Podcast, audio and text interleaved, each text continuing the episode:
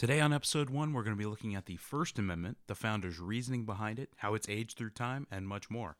I'm your host, The Savage Conservative, and this is the Red Wave Podcast.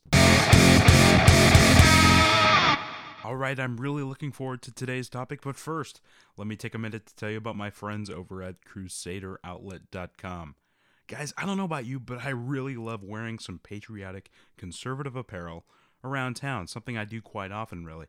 CrusaderOutlet.com has you covered there with awesome shirts, shorts, hats, etc. Plus, you can use my affiliate link, crusaderoutlet.com slash discount slash wave, or simply use discount code WAVE at the checkout to get 10% off your order. Again, that's crusaderoutlet.com, discount code WAVE. Go check it out. Alrighty, hello and welcome to the first official episode of the Red Wave Podcast. I can't wait to dive into the effects that the First Amendment has had on our nation throughout the last 229 years and counting. But before we do that, I thought it would be a good idea to go over the actual First Amendment itself before we go any further to see if there's anything there that we hadn't noticed before. The amendment states Congress shall make no law respecting an establishment of religion or prohibiting the free exercise thereof or abridging the freedom of speech or of the press or of the right of the people peaceably to assemble and to petition the government for a redress of grievances. Right off the bat, I'm noticing something that's never really stood out to me before, and that is that the amendment technically only applies to, quote, Congress and in no way brings state governments into play. This would mean that the individual state governments are not bound by the First Amendment and would be able to crack down on their citizens' freedoms. As surprising as it may seem, as Floyd Abrams, a renowned First Amendment lawyer and scholar, points out, this view has been held throughout the majority of American history, with the First Amendment only beginning to apply to state governments in the early 1900s. And that's just something I never really would have picked up on had I not decided to go through the actual First Amendment a few times, read it through, and see if I can pick it apart and see if there's anything there, like I said, that I really haven't seen before that hasn't really stood out to me before. As we read on in the First Amendment, we see something that is a little bit more obvious. We see that five freedoms are spelled out for us, namely religion, speech, press, assembly, and petition, all of which are very central, very important to American society as we have come to know it. And I'm very grateful for these five specifically being spelled out in something that is so important and so central as the First Amendment. And as time has passed in American history, we've seen that the First Amendment has been so essential in maintaining our basic freedom. For example, here's what Frederick Douglass said, of course, the great Civil War icon. He said, Liberty is meaningless where the right to utter one's thoughts and opinions has ceased to exist. That, of all rights, is the dread of tyrants. It is the right which they first of all strike down.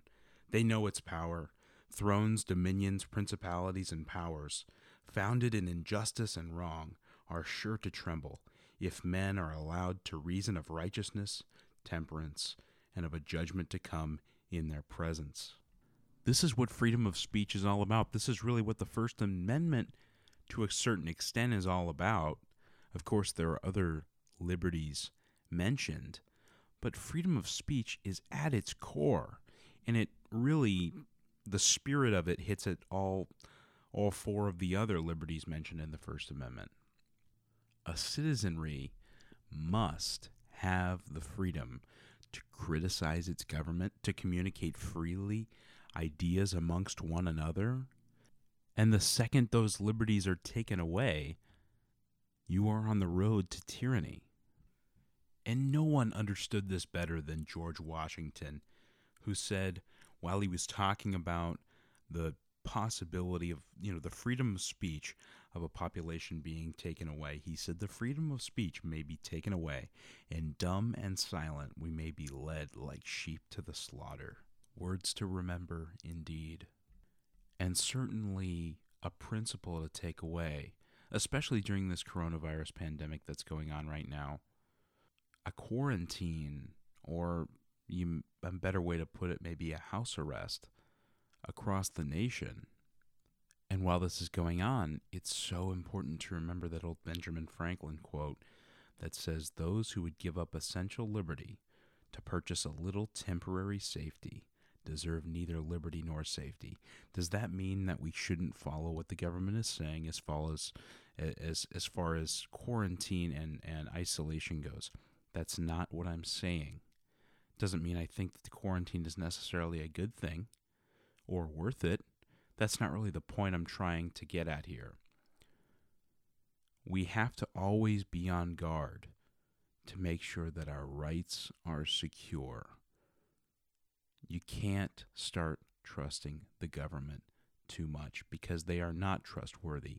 Any government throughout really the history of time has proven to be untrustworthy. And the current United States government is certainly no different. And now I would like to move on to talk about the First Amendment in today's world. Perhaps more specifically, we could talk about free speech.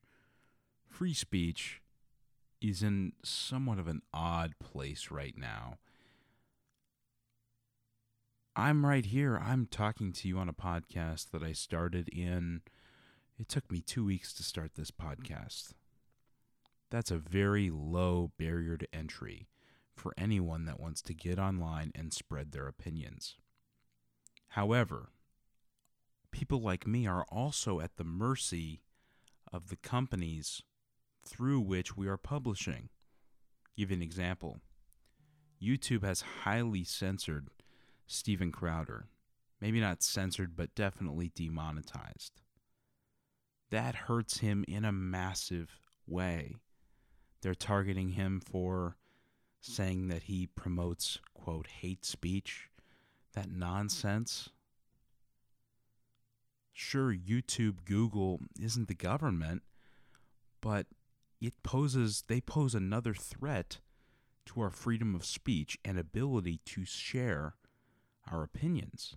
And some people may not buy into the legitimacy of this concern, but I really believe that it is perhaps the greatest threat uh, that is posed against our freedom of speech. And like I said, that's the only outlet, that's the only way to share our concerns, to share our opinions peacefully is through the First Amendment. All of us want peace. We do not want another revolution. We don't want anything like that. We want peaceful conversation. That's what the First Amendment is there for. And that's something else that people get confused with. Okay? You take something like hate speech. Hate speech, whatever you define it as, somebody being hateful with their speech is not a good thing. It's not something that we want in our society. However, the First Amendment does protect it. The First Amendment is not there for hate speech and for the purpose of protecting hate speech, but it does protect it for the sake of protecting legitimate political discussion and legitimate political discourse. Because who decides what is legitimate, quote, free speech and not, quote, hate speech in that scenario? That's the government. And why would we want to trust the government with that responsibility? it's better off to just allow both civil discourse and, quote, hate speech, because the government can deem whatever they like hate speech, just like YouTube is doing with Steven Crowder. So, certainly the effort to preserve our beloved First Amendment goes on, but it's great to know that at least right now we have some pretty decent platforms for free speech, free thinkers, and are able to communicate openly about what we think. And for that, I am very, very grateful. All right, and that pretty much wraps up the show. Make sure if you enjoyed the podcast to go ahead and leave it a rating and a review. That really helps the podcast grow. And I wanted to let you guys know that due to medical reasons, I will not be able to put out a podcast next week. So it will be two weeks from today, May 20th, when the second episode of the Red Wave podcast will be released.